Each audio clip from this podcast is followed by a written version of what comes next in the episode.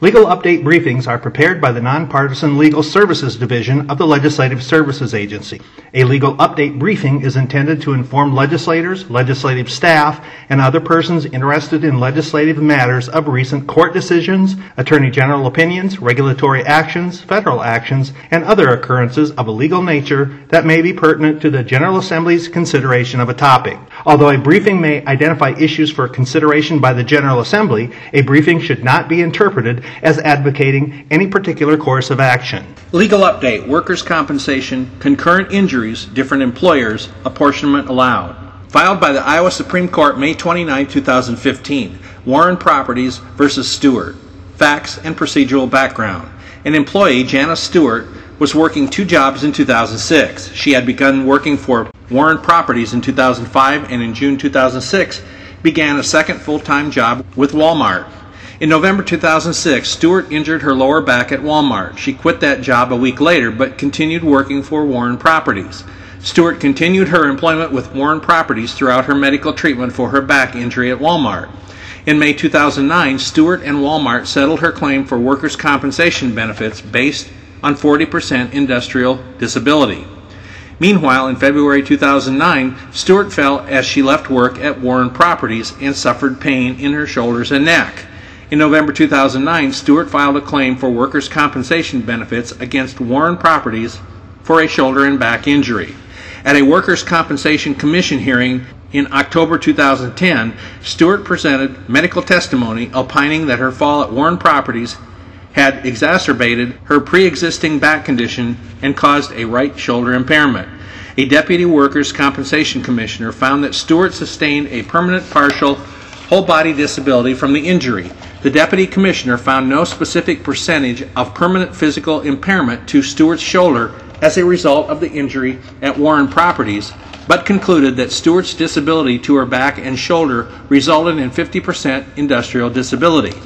Stewart was awarded benefits from Warren Properties without apportionment for any pre existing disability that resulted from the 2006 Walmart injury. On appeal, the Iowa Workers' Compensation Commissioner affirmed the deputy commissioner's decision.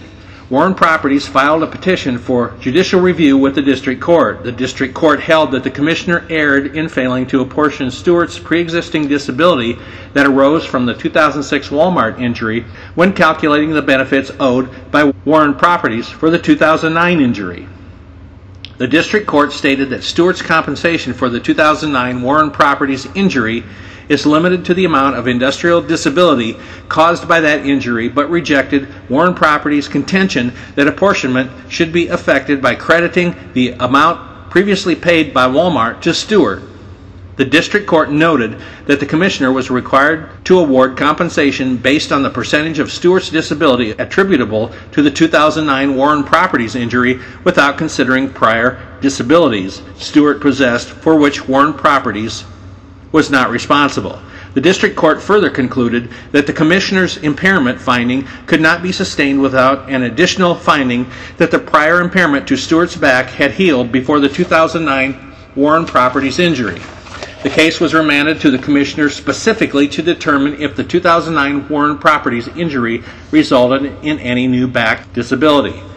Stewart and Warren Properties both appealed the district court's decision. Issues. Number one, whether the district court erred in concluding that Stewart's disability arising from the 2006 Walmart and 2009 Warren Properties injuries should be apportioned. Two, whether the district court erred by remanding the case to the commissioner for a new impairment finding. Three, whether a new impairment finding is warranted. The district court erred by not apportioning the pre existing disability arising from the 2006 Walmart injury through a credit to Warren Properties equal to the 40% industrial disability already paid by Walmart to Stewart.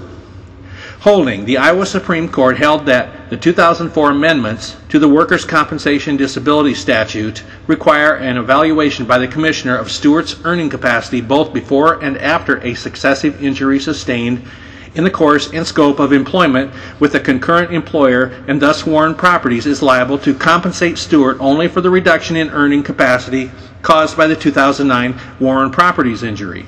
Analysis. The court noted that in the over 100 years since establishment of the state's workers' compensation system, the statute governing compensation for successive injuries remained virtually unchanged from 1924 to 2004.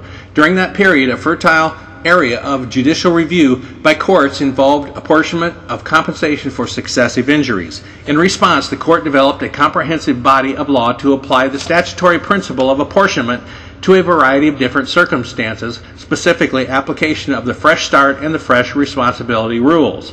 These rules impacted the statute by substantially limiting apportionment in determining compensation for successive injuries. In 2004, the General Assembly amended the 1924 statutory apportionment rule by repealing the old successive disability statute and replacing it with a new statute. In the Roberts Dairy case, decided by the court less than two months previous to this decision, the court examined the scope and meaning of the 2004 statutory approach to apportionment for successive injuries. Roberts Dairy held that the statutory principle described in Iowa Code Section 85.34, subsection 7, paragraph A, that an employer is not liable for compensating the pre existing disability of an employee from employment with a different employer did not apply when the earning capacity of the employee has been reevaluated by the competitive labor market. While the issues presented in this case are similar to those considered in Roberts Dairy, the important distinguishing fact in this case is that the pre existing disability occurred with a concurrent employer, not a previous employer. The court stated that while the statute does not specifically mention concurrent employers, concurrent employers are also different employers, and the text of the statute clearly captures those employers also. In the 2004 amendments, the General Assembly expressed concern that there not be doubt recoveries or double reductions for successive permanent partial disabilities.